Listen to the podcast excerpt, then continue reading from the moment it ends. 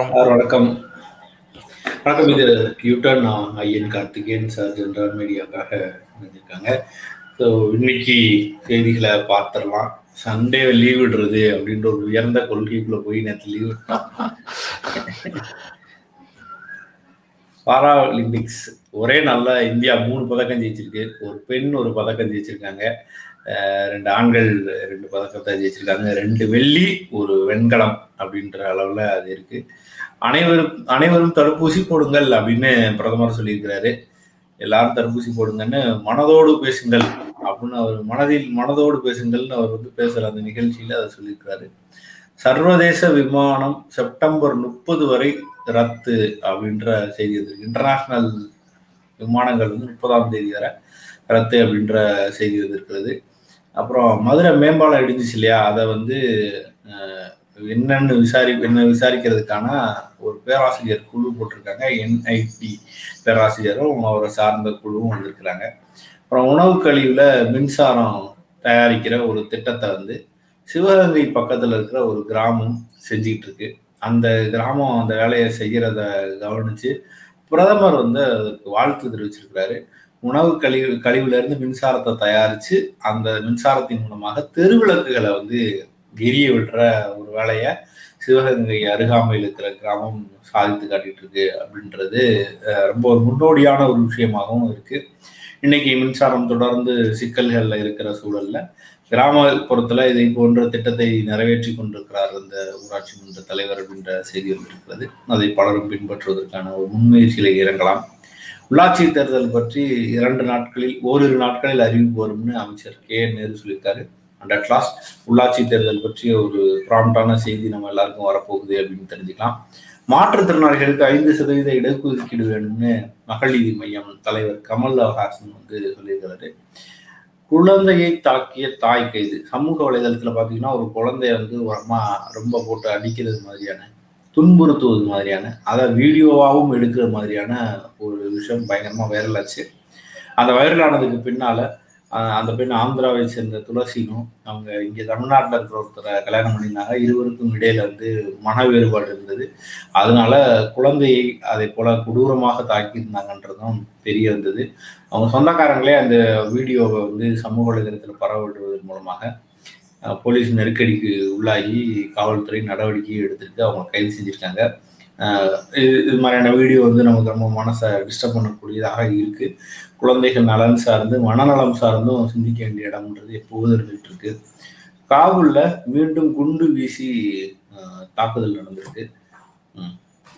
அதை குண்டு வீசு தாக்குதல்னு போட்டிருக்கு சார். மாத்தணும். அடுத்து வந்து அந்த இதுல பாத்தீங்கன்னா ராக்கெட் குண்டு மாதிரி போட்டிருக்காங்க. அப்படி போட்டதுல ஒரு வீடுல போய் அது விழுந்திருக்கு. விமான நிலையம் பக்கத்துல இருக்கிற வீட்டுல. அந்த வீட்டுல ஒரு குழந்தையும் இறந்துருச்சு. ஸோ ஆக்சுவலா அது வந்து டார்கெட் டு ஏர்போர்ட் ஏர்போர்ட்டுக்கு குறி வச்சது தான் மாதிரி நடந்திருக்குன்னு சொல்றாங்க. ஏற்கனவே நடந்த குண்டுவெடிப்புல அஹ், நூத்தி எழுபது ஆப்கானியர்கள் இறந்துட்டாங்க. அமெரிக்க வீரர்கள் பத்துக்கும் மேற்பட்டவர்கள் இறந்துருக்காங்கன்ற தகவல் இருக்கு. ஸோ பயங்கரவாதத்தை ஊக்குவிக்கும் நிலத்திலேயே அதை முறியடிப்போம் அப்படின்னு முறியடிக்க தயங்க மாட்டோம் அப்படின்னு ஒன்றிய அமைச்சர் ராஜ்நாத் சிங் சொல்லியிருக்கிறாரு. அதாவது ஒரு வெளிநாட்டில் ஏதாவது பயங்கரவாதத்தை ஊக்குவிக்கிற செயல் நடக்கும் என்றால் அந்த நிலத்திற்கே சென்று தாக்குதல் நடத்துவோம் அப்படின்னு சொல்றாரு. அதை அது கேட்கும்போது பயங்கர ஃபோர்ஸ்ஃபுல்லாக தெரியுது. அதே நேரத்தில் சீனா மாதிரியான ஆட்கள் நம்ம ஊர்ல வந்து என்னென்ன விஷயங்கள் எல்லாம் செய்தார்கள்? அதற்கு எதிராக இந்தியா எதை சாதித்தது? அப்படின்ற கேள்விகளும் இல்லாமல் இல்லை. இன்று ஆப்கான் மாதிரியான சூழல் திரட்டா மாறிக்கிட்டு இருக்கு. ஆப்கானுக்கு சீனாவும் ஆதரவு தெரிவிக்குது பாகிஸ்தானும் ஆதரவு தெரிவிக்குது. அப்படி வந்து அந்த பார்டர் கிரைசிஸ் வந்து ரொம்ப அதிகமாக இருக்கிறது. அந்த நேரத்தில் இன்னொன்று சொல்றாரு நம்மளே வந்து நம்மளுடைய பாதுகாப்புத்துறை சம்பந்தப்பட்ட பொருட்களை தான் நம்மளே செஞ்சுக்கணும். நம்மளே செய்யாம பிற நாடுகளை சார்ந்து இருக்கிறது சரியா இருக்காது அப்படின்னு சொல்றாரு. அதற்காக இருந்த சிஸ்டத்தை எல்லாம் நிறைய மாற்றி அமைத்து விட்டாருன்னு ரஃபேலை ஒட்டி அந்த கேள்விகளும் இங்க வந்துட்டு இருந்ததையும் நினைவு கூற வேண்டி இருக்கிறது சார்?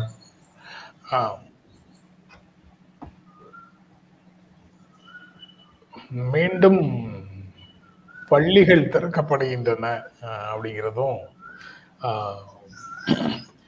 நாம என்ன செய்ய வேண்டியது இருக்குது பள்ளிக்கூடத்துல அப்படிங்கிறது மாதிரியான விஷயங்களும் மிகப்பெரிய கேள்வியாக வருது.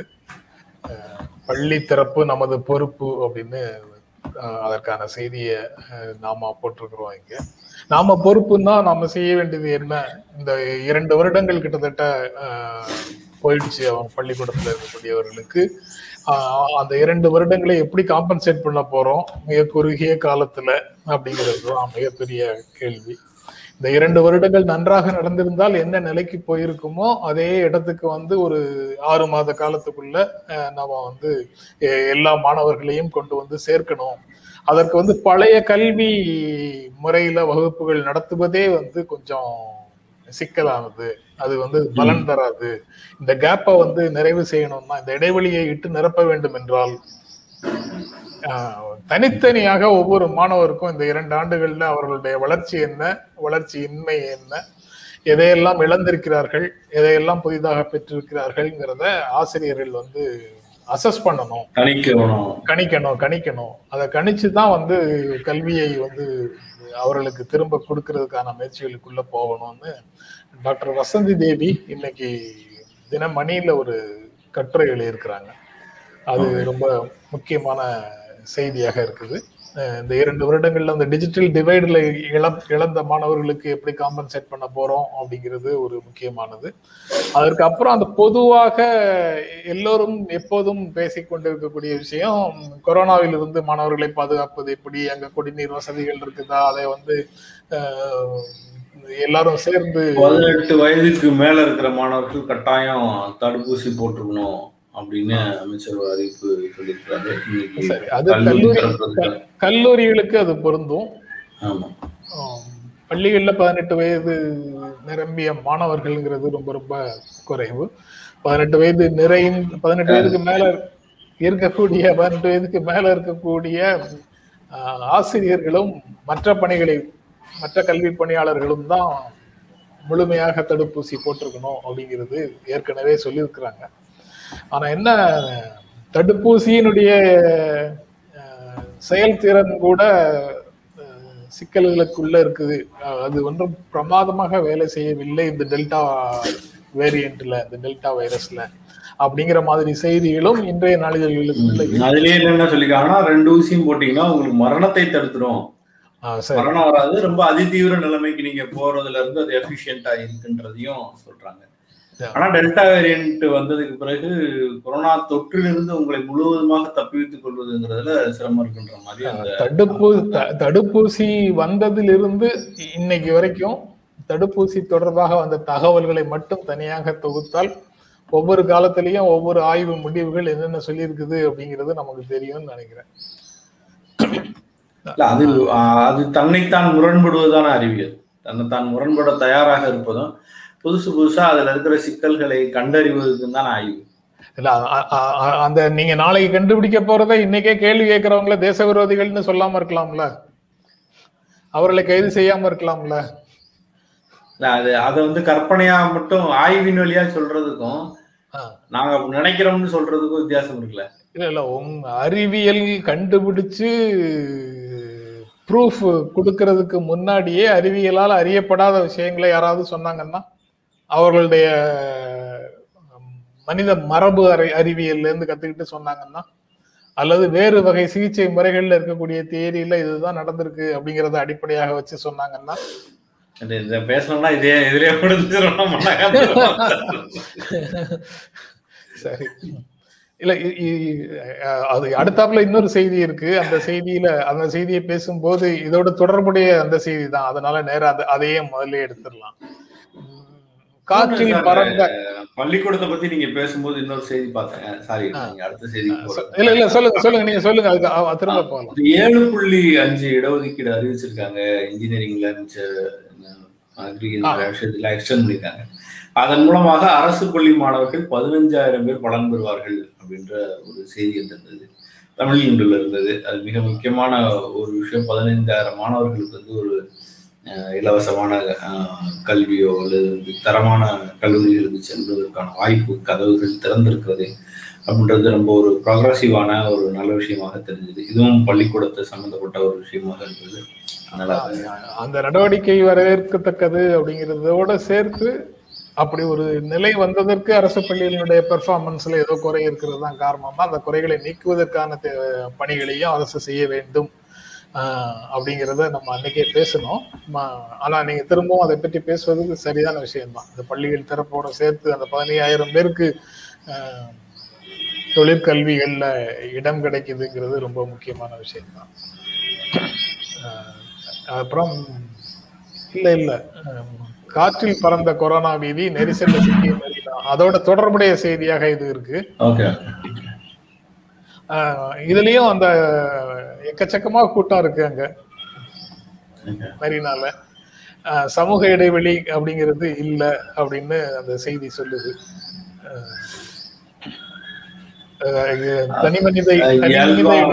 நீங்க வந்து ஒரு சமூகத்தை வெளியிலேயே அனுப்பாமல் டைட்டா வீட்டுக்குள்ளேயே இருந்து ஸ்ட்ரிக்டா ஒரு சூழ்நிலை உருவாக்கி இருக்கோம் இன்னொன்னு சொல்ல போனா வேலைக்கு கூட யார் வழியில போகாமல் வீட்டுக்குள்ளேயே இருந்த ஒரு சூழல். பீச் சின்ன சின்ன இடங்களுக்கும் கூட போவதற்காக அனுமதி மறுக்கப்பட்டு ரொம்ப ஒரு ஒரு மென்டலி ஒரு அழுத்தமான சூழ்நிலையில் இருந்தவங்க. ஏற்கனவே சுற்றுலா சம்பந்தப்பட்டு பேசுபவர்கள் எல்லாரும் சொன்னதுதான். திறந்த உடனே சுற்றுலா இண்டஸ்ட்ரி தான் ஃபர்ஸ்ட் பூம் ஆகும் அப்படின்ட்டு. எப்படா வெளியில போவோன்ற ஒரு உணர்வு வந்து எல்லாருக்கும் இருக்கு. ரொம்ப சஃபகேட் ஆறாங்க. இப்ப நிறைய பேருக்கு பழகி இருக்கலாம் அதுவே பழகிடும்ன்ற மாதிரியான சூழலுக்குள்ள வந்திருக்கலாம். இருந்தாலும் அந்த வெளிக்காற்று வெளியில புதியவர்களை சந்திக்கிறதுங்கிறதுக்கான ஒரு ஒரு விஷயம் இருந்துட்டே இருக்கு. நீங்க கொரோனா வந்துடக்கூடாது நீங்க பொறுப்பா நடந்துக்குங்க. நம்ம ஒரு பக்கம் சொல்றோம். வீட்டுக்குள்ள இருந்து மனச்சோர்வு உள்ளிட்ட விஷயங்கள்ல பாதிக்கப்படுபவர்களாக ஒரு சமூகம் மாறுவது அப்படின்றதும் ஒரு குறிப்பிட்ட ஒரு விஷயம்தான். ஒரு ஒரு தன்னை ஈஸ் பண்ணிக்கிறதுக்கான மனதை இதமாக்கி கொள்வதற்கான முயற்சியில் ஈடுபடாமல் மறுக்க முடியுமா அப்படின்ற கேள்வியும் எனக்குள்ள வருது. இல்ல man is a social animal அப்படின்னு ஆதி காலத்துலேருந்து நமக்கு சொல்லி கொடுத்துருக்குறாங்க. அது ரொம்ப நமக்கு ரொம்ப முக்கியமானது. காலையில ஒன்பது மணிக்கு நானும் நீங்களும் பேசலைன்னா ஒருவேளை லீவு விட்ட நாள் நேற்று லீவ் விட்டோம் அன்னைக்கு கூட வந்து என்ன இன்னைக்கு ஒரு மாதிரி வெறுமையா இருக்குது அப்படிங்கிற ஒரு ஃபீல் வரக்கூடும் நமக்கு கூட. ஏன்னா நமக்கு வந்து மனிதர்களோடு பழகு மனிதர்களோட பழகுவதுதான் ஹம், மனிதனுடைய இயல்பு. ஆனா ஒரு போர்க்கால அடிப்படையில சில விஷயங்களை செய்ய வேண்டும் என்று சுகாதார அமைப்புகள் வந்து நம்மை சொல்லும்போது அதை வந்து நம்ம கடைபிடிக்க வேண்டும் அப்படிங்கிறது நம்ம கடமை ஆகிறது அப்படின்னு நினைக்கிறேன். எனக்கு ஒண்ணும் செய்யாது எனக்கு கொரோனா வராது அப்படின்னு நான் வெளியில சுத்திட்டு இருக்கிறதுல எந்த விதமான பலனும் இல்லை. எனக்கு ஒருவேளை வந்து அது நோய் அறிகுறிகள் வெளியே தெரியாம எனக்குள்ளேயே இருந்து என்னால மற்றவர்கள் பாதிக்கப்பட்டு அதனால மிகப்பெரிய பொருள் செலவுக்கு உள்ளாகக்கூடியவர்கள் இருக்கலாம். மிகப்பெரிய நோய் பாதிப்புக்கு ஆளாகக்கூடியவர்கள் இருக்கலாம். இப்படி ஒரு நெருக்கடி வரும்போது அவர்களுக்கு இயல்பாக இருந்த சுவாச கோளாறுகள் வந்து இப்போது திடீர்னு ரொம்ப அதிகமாகி அதுவே பெரிய பிரச்சனையாகி அவருடைய உயிருக்கே விளைவிக்கக்கூடிய ஒரு நிலை கூட வரலாம் அதனால இது வந்து நமக்கு வராது அப்படிங்கிற நம்பிக்கையில வெளியில போறது மட்டும் இல்ல மற்றவர்களுக்கு வருவதற்கு நாம காரணமாகி விடக்கூடாது அப்படிங்கிறதும் ஒரு முக்கியமான பிரச்சனையாக எனக்கு தோன்றுகிறது அதனால நீங்க சொல்றது வராதுங்கிறதுமே ஒரு ஒரு மித்து தான். வராதுன்னு நம்புறதுங்கிறதே ஒரு வித்து தான் நீங்க வந்து வராதுன்னு நினைச்சுக்கிட்டு நான் எவ்வளவு பெரிய போனவன் அப்படின்னு நினைக்கும் போதுதான் ஜிம் நல்லா போய் வேலையை ஒர்க் அவுட் பண்ணி உடம்ப பாடி பில்டராக இருந்தவர்கள் இறந்து போன செய்தியும் நம்ம பார்த்தோம் சின்ன பசங்களுக்கு ஒன்றும் செய்யாது. வயது வயதானவர்கள்லாம் செத்து போவாங்க சொல்லும்போது ரொம்ப ஒரு இருபத்தஞ்சு வயசுக்குள்ள இருக்கிற பசங்க செத்து போனதையும் நம்ம பார்க்க முடிஞ்சது. அதனால எந்த ஒரு விதிக்கும் அப்பாற்பட்டதாக இது இருக்கிறதுங்கிற கவனத்தையும் நம்ம மனசுல வச்சுக்க வேண்டியதா இருக்கு. அதுல நீங்க வந்து மித்துன்னு சொன்னீங்களே கொரோனாவே மித்து அப்படின்னு சொல்லி சில நண்பர்கள் கான்ஸ்பிரசி. பேசுபவர்களுடைய விஷயத்த நம்ம ரொம்ப சீரியஸா எடுத்துக்க தெரியல. ஏன்னா கொரோனாங்கிற கிருமி வருவதற்கு முன்னாடியே கொரோனா வந்து கொரோனா மருந்து கண்டுபிடிச்சு செஞ்சுறாங்க. யாரெல்லாம் அந்த கான்ஸ்பிரசி பேசுறாங்களோ அவங்க கிட்ட என்ன என்ன ஒரு ஹிப்போக்ரட்டிக்கான ஒரு மனநிலை ஒண்ணு கொரோனா இல்லைன்னுவாங்க. அதே ஆளு கொரோனா ஒருத்தர் மருந்து கண்டுபிடிச்சு செஞ்சோம்னா அதையும் நம்புவாங்க. அதே ஆளு வந்து தடுப்பூசி வேலை செய்யாதுன்னுவாங்க. அதே ஆளு தடுப்பூசியால செத்து போயிட்டான்னுவாங்க. இந்த ஹிப்போகிரிட்டிக்கான மனநிலையில இருந்து அணுகுபவர்களை வந்து நம்ம பெரும்பகுதி சொல்வதற்கு ஒண்ணும் இல்லை. அப்படிதான் நான் நினைக்கிறேன். ஒரு விஷயத்துல ஒரு ஸ்ட்ராங்கான ஒரு ஹோல்டு இல்லாம நம்ம கமெண்ட் பண்ணிக்கிட்டே இருக்கிறவர்களை வச்சுட்டு கற்பனையாக பேசுபவர்கள் வச்சுட்டு ஒண்ணுமே பண்ண முடியாது. இல்ல அவங்க அப்படி சொல்றதுல வந்து வேறு ஒரு பிரச்சனை இருக்குது. அதிகாரத்துல இருக்கக்கூடியவர்கள் ஆட்சியில் இருக்கக்கூடியவர்கள்னு நான் சொல்லல. பொதுவாக அதிகாரத்துல இருக்கக்கூடிய அவர்கள் மருத்துவ அதிகாரத்துல அல்லது சமூக அதிகாரத்துல எல்லா விதமான அதிகாரங்கள்லயும் இருக்கக்கூடியவர்கள் மேல அவர்களுக்கு இருக்கக்கூடிய அவநம்பிக்கையை அவர்கள் வெளிப்படுத்துகிறார்கள். அப்படின்னு தான் அதை ரொம்ப சரி ரொம்ப ரொம்ப சரியான ஒரு அணுகுமுறை தான் ஆனா நான் என்ன கேக்குறேன்னா. கண்ணுக்கு முன்னால ஸ்டேட் கவர்மெண்ட்டுக்கு ஒரு விலை விற்கிறாங்க யூனியன் கவர்மெண்ட்டுக்கு ஒரு விலை வைக்கிறாங்க. பிரைவேட்டுக்கு ஒரு விலை வைக்கிறாங்க. மூன்று விலை இருக்கு. இது வந்து அப்பட்டமான ஒரு கண்ணுக்கு நேரம் எனக்கு தெரியுது. அந்த மருந்து நிறுவனர் சொல்றாரு நான் சூப்பர் ப்ராஃபிட் பார்க்காம விட மாட்டேன்றார். அது கண்ணுக்கு நேரம் இருக்கு எது கண்ணுக்கு நேரம் இருக்கோ அதை கேள்வி கேட்க மறுத்துட்டு கற்பனையின் வழியாக எப்படி? கொரோனாங்கிறது வியாதியே இல்லைன்னு சொல்லுவதையும் நம்பிட்டு கொரோனாக்கு ஒருத்தர் எந்த ஒரு ஆதாரம் இல்லாம மருந்து கண்டுபிடிச்சு சொன்னாலும் நம்புறதுங்கிறது மூடத்தனமான ஒரு பழக்கத்தை நோக்கி போகுது. யார் என்ன சொன்னாலும் நம்புறது. அதை ஒருத்தர் சிகிச்சை கொடுத்து சரி பண்ணுவேன்னு சொன்னாலும் நம்புறது. அது கொரோனா வியாதியே இல்லைன்னு சொன்னாலும் நம்புறது. ஏதாவது ஒரு ஸ்டாண்ட்ல இருக்கும்ல. அது ஒரு பிரச்சனைக்குள்ள போகுது நினைக்கிறேன். அது அந்த மாதிரி சொல்லக்கூடியவர்கள் வந்து எந்த அடிப்படையும் இல்லாம சொல்லக்கூடியவர்களும் இருக்கிறாங்க. அதே சமயத்துல மித்துன்னு சொல் மித்துன்னு இல்லாம கேர்ஃபுல்லா இருங்கன்னு சொல்லிக்கொண்டே அதுல இருக்கக்கூடிய வேறு சில குறைகளை சுட்டி காட்டக்கூடியவர்களும் இருக்கிறாங்க மருத்துவ கழகங்கள் சொல்லக்கூடிய கருத்துக்களை மறுத்து பேசுகிறவர்கள் எல்லாரையும் நம்ம வந்து நான் அப்படி சொல்லல நான் அப்படி சொல்லல. நான் அறிவியலுக்கு- விரோதமானவர்கள் சொல்லிட முடியுமா அப்படி சொல்லல. திருமா நேரடியாக ஒரு விஷயத்த சொன்னாரு. நீங்க வந்து மூன்றாம் கட்ட ஆய்வுக்கு முன்னாலேயே நீங்க வந்து வேக்சின் எடுத்துட்டு வந்தீங்கன்னாரு. அது அறிவியலுக்கு முரண்பட்ட கேள்வி இல்ல அதே நேரத்துல இந்த சிஸ்டத்துல வந்து எல்லாத்தையும் அப்படியே ஏத்துக்கிட்ட கேள்வியும் இல்ல. அந்த கேள்வியை நம்ம வந்து ஆதரிக்கிறோம். மூன்றாம் கட்ட ஆய்வுக்கு போறதுக்கு முன்னாடி நீங்க எடுத்துட்டு வந்துட்டீங்கன்னு கேட்கிற கேள்வியை நீங்க என்ன தப்பு சொல்லுவீங்க? அதன் மூலமா அடுத்து என்னாச்சு? அன்னைக்கு அந்த கேள்வியை எதிர்த்து திரும்பவும் திட்டினாங்க. அதுக்கப்புறம் என்னாச்சு? வெளிநாடுகளுக்கு போக முடியாது. வெளிநாட்டு ஏன் போக முடியாதுன்னா இது இன்னும் உங்களுக்கு போ- போதுமான அனுமதியை உலக சுகாதார நிறுவனத்தின் மூலமாக பெற முடியல அப்படின்னு சொல்லிட்டாங்க. அப்ப அந்த மருந்தை போட்டுட்டு ஒருத்தர் வெளிநாடு போக முடியாது. வெளிநாடு போறதுக்காக வேற மருந்தை போடவும் முடியாது. இப்படியான சிக்கல்கள்லாம் வந்தது. அது எந்த அளவுக்கு பலனளிக்கும் பலனளிக்காதுன்றதும் ஒரு கன்ஃபியூசிங்கான ஒரு சூழ்நிலைக்குள்ள நகரும். அது தடுப்பூசியை பற்றிய பயங்களையே அது இன்னும் கொஞ்சம் அதிகரிக்கும். இப்படி பல்வேறு விஷயங்கள் இருந்தது. ஸோ அதையெல்லாம் நம்ம கேள்விக்கிடும் ஸோ நீங்க கேள்வி கேட்கிறதுங்கிறது வந்து அதை முரண்படவே கூடாதுன்றது அல்ல அதை முரண்பட்டு நம்மளே கூட நிறைய நேரங்களில் கேள்வி கேட்போம். அதுல வந்து பிளட் காட் ஆகுதுன்னு சொல்லும்போது ஒரு ஊர்ல தடை விதிக்கிறாங்கன்னா அந்த மருந்தை ஏன் தடை விதிச்சாங்க? அது ஏன் பிளட் காட் ஆகுதுன்ற கேள்வி நம்ம முன்வைக்கிறோம் முன்னாடி நாம முன்வைக்கக்கூடிய கேள்விகள் எல்லாவற்றிற்கும் அடிப்படை இருக்கிறது அப்படின்னு நம்புறதும் மற்றவர்கள் கேட்கக்கூடியவை எல்லாம் வந்து அடிப்படையற்றவை அ- அப்படின்னு அப்படி. அப்படின்னு நாம நான் நினைச்சிடக்கூடாது அப்படின்னு சொல்றேன் இல்ல இல்ல. நான் திருமா கேட்ட கேள்விக்கு பின்னால அடிப்படையோட ஒரு கேள்வியை கேட்டாரு நான் அதை ஆதரிக்கிறேன். அதே திருமா அடிப்படையிற்று கேள்வி கேட்டாருன்னா நான் எதிர்க்கிறேன்றேன். நான் கேட்கிற கேள்விக்குள்ளேயே நான் இல்ல. அடிப்படையோடு யார் கேள்வி கேட்டாலுமே எனக்கு ஓகே. அடிப்படையற்று கேள்வி கேட்கும் போது ஒண்ணும் இல்ல சார். ஏப்ரல் மாசம் ஒருத்தர் தடுப்பூசி போடுறாரு.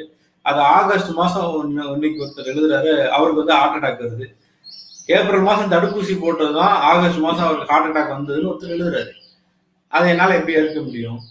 ஏப்ரல் மாசத்துல ஒரு பேராசிட்டமால் போட்டதுதான் ஆகஸ்ட் மாசம் அவருக்கு வந்ததுன்னு சொல்ல முடியாது. இல்லை இன்னைக்கு போட்டு இன்னைக்கு போட்டு நாளைக்கோ நாளை மறுநாளோ ஒருத்தருக்கு ஹார்ட் அட்டாக் வந்தா கூட ஊசி போட்டவங்க வந்து அதுக்கு பொறுப்பேற்க மாட்டாங்க. அப்படி நடந்த விஷயங்கள் இல்லையா இங்க? அதைத்தான் அதைத்தான் சொல்றேன். நீங்க தடுப்பூசி தான் அதற்கு காரணம். அப்படின்னு நீங்க புள்ளி வைக்க முடியாது. நீங்க கான்ஸ்பிரசியா ஒண்ணு முன்வைக்க முடியாதுன்ற. அங்கதான் அங்கதான் அதிகாரம் எந்த விதமான சிகிச்சை முறைக்கு ஆதரவு அளிக்கிறது எந்த விதமான சிகிச்சை முறையின் பின்னால இருக்கிறது எந்த விதமான சிகிச்சை முறைகளை புறந்தள்ளுகிறது அப்படிங்கிறது அந்த பயஸ் வந்து இந்த மாதிரி ஸ்டேட்மெண்ட்ல இருந்து தான் வருது. இதுதான் வந்து வேறு சிலர் அதாவது வேறு சில கருத்துக்களை முன்வைக்கக்கூடியவர்களுடைய அடிப்படையாக சொல்றேன். ஏப்ரல் மாசம் ஊசி போட்டா நான் நல்லா இருக்கேன். அதனால தடுப்பூசி எல்லாமே சரிதான்.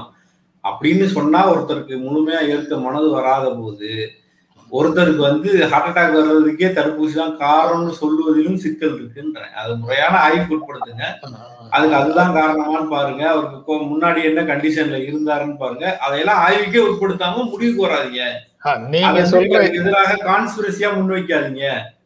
கான்ஸ்பிரசி தியரியாக சொல்லல. இப்ப நான் வந்து கேக்குற இல்ல, நான் கேக்குற கேள்வி? நீங்க நீங்க சொன்னதுனால நான் சொல்றேன். சொல்றதுனால இல்ல. நானும் வந்து தடுப்பூசி மார்ச்லயே போட்டவன் தான். மார்ச்லயா? எப்போ வந்ததோ அந்த உடனே போட்டவன். அதான் சொல்றேன். ஆனா என்ன இஷ்யூன்னா நான் போட்டேன் என்பதாலேயே தடுப்பூசி குறித்து கழகங்கள் மருத்துவ கழகங்கள் சொல்லக்கூடிய அனைத்தும் நான் ஏற்றுக்கொண்டேன்னு அர்த்தம்.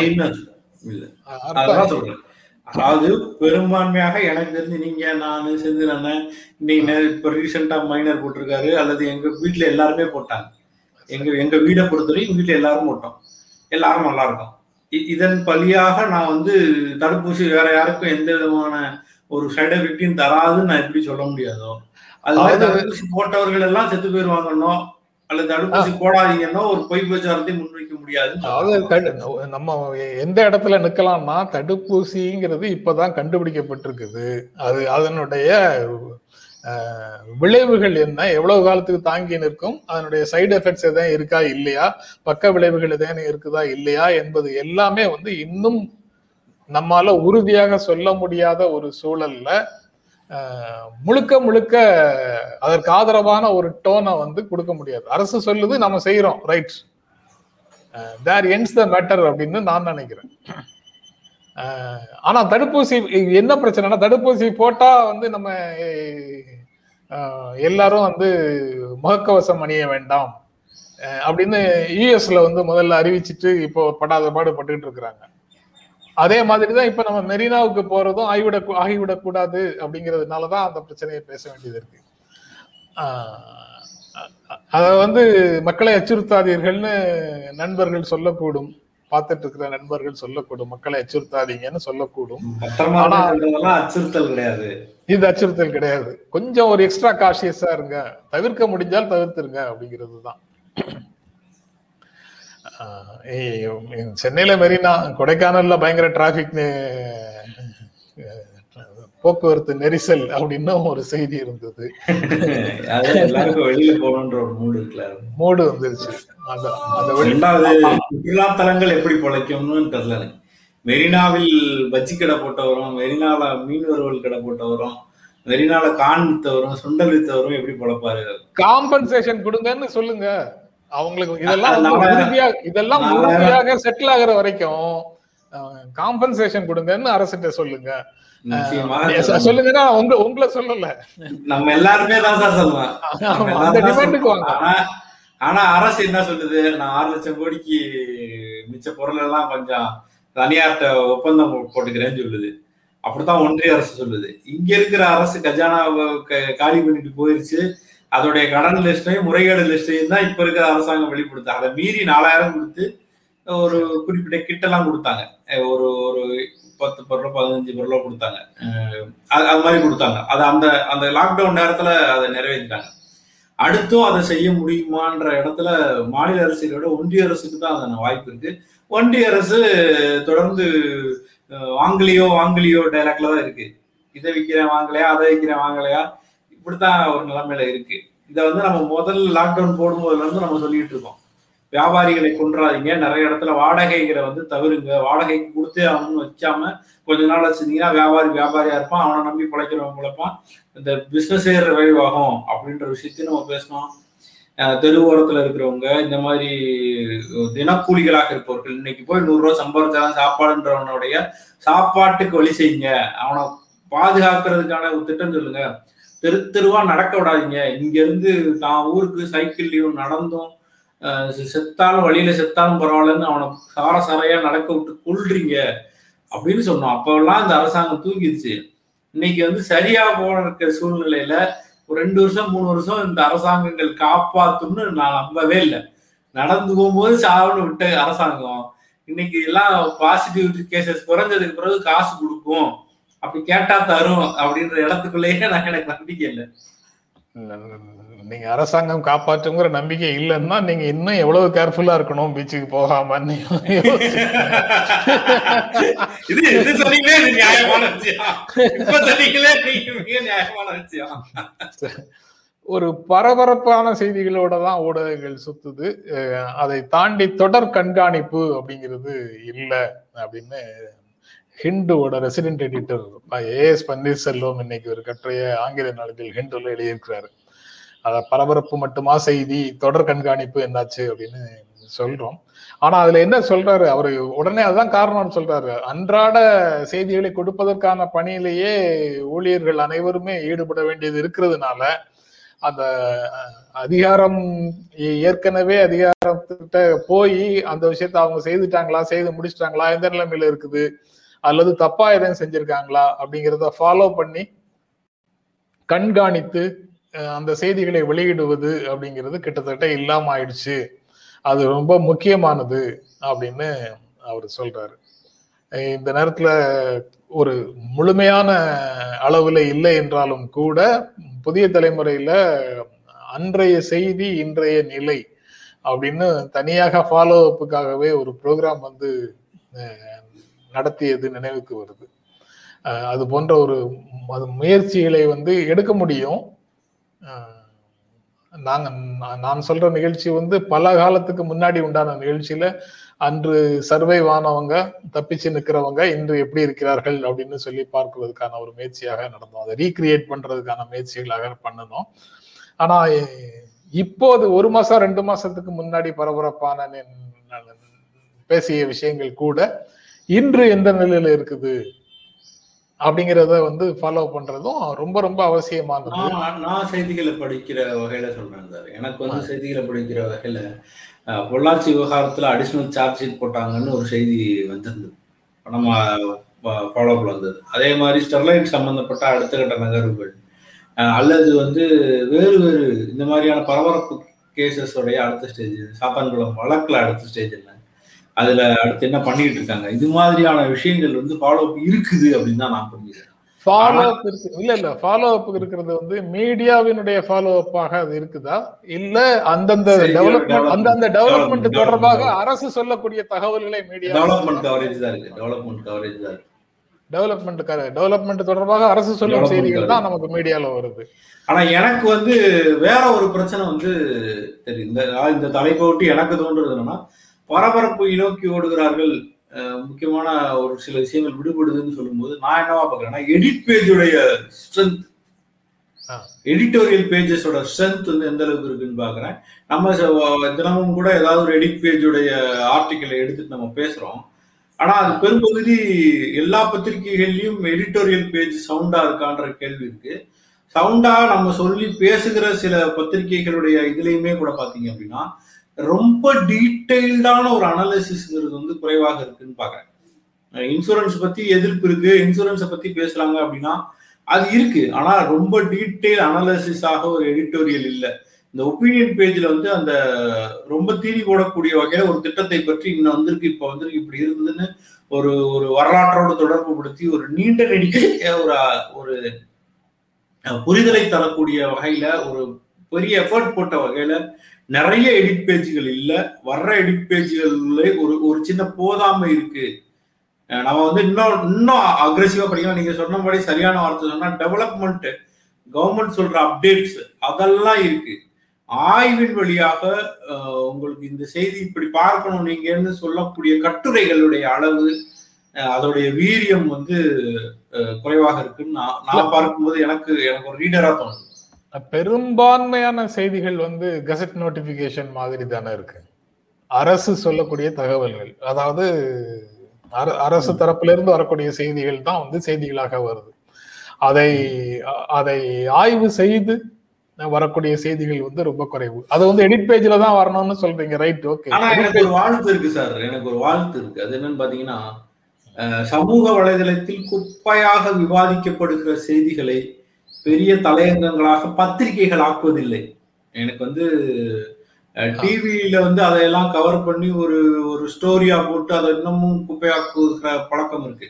ஆனா நான் பத்திரிகைகளை கவனித்த வரையில சமூக வளத்தில் குப்பையாக பேசப்படுகிற செய்திகளை ஒரு சின்ன கட்டம் பாக்ஸ் போட்டு முடிச்சிடுறாங்களே தவிர அதுக்கு நீண்ட நெறிய வேல்யூ கொடுக்கறது இல்லைன்னு நான் பார்க்கிற வகையில நான் புரிஞ்சுக்கிறேன். அது அப்படி லைட்டா ஒரு சின்ன பெட்டிலையோ ஒரு சின்ன ஒரு பத்திலையோ கடந்து போயிடுறத நான் கவனிக்கிறேன். அது இன்னும் எவ்வளவு காலத்துக்கு அப்படி இருக்குங்கிறது தெரியல.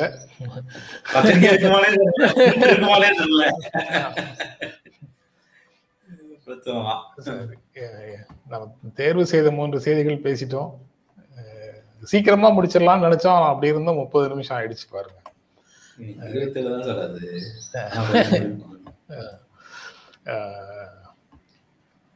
நேற்று பிரேக் எடுத்தது மக்கள் வந்து வருத்தப்படுறாங்கன்னு நினைக்கிறேன். ஆனா அதுக்கு வேற வழி இல்லை. வாரத்துல ஒரு நாள் பிரேக் விட்டு தான் ஆகணும். ஏன்னா மாற்று ஏற்பாடுகள் செய்துட்டு ரெண்டு பேரும் ஓய்வெடுக்க முடியாது. அதனால ஞாயிற்றுக்கிழமை தெரிஞ்சு மட்டும்தான் வருத்தப்படுறாங்கன்னு நினைக்கிறேன். இல்ல இல்ல. ஏற்கனவே அது வந்திருக்குல்ல? இதற்கு முன்னாலேயும் ஒரு நாள் பிரேக் விட்டு தான் முதல்ல போயிட்டு இருந்தேன். அதுக்கப்புறம் தான் மனிதா மனிதால இல்ல அது ஒண்ணும் இல்ல. சண்டே வந்து போனோம் அதுக்கு முத வாரம் பண்ணோம். அப்போ வந்து ரொம்ப குறைவான மக்கள் தான் பார்த்தாங்க. சரி சண்டே எல்லாரும் உங்க எல்லாருக்கும் மட்டன் கிட்டன் சாப்பிட்டுட்டு சந்தோஷமா இருக்கிற நாள்ல நாங்க வேற காலையில வந்து உட்காந்து தொந்தரவு கொடுத்துறோம். உங்களுக்கு லீவ் எடுக்கிறக்கா தான் நாங்க லீவ் எடுக்க ஆரம்பிச்சோம். லீவ் எங்களுக்கு இல்ல நமக்கு.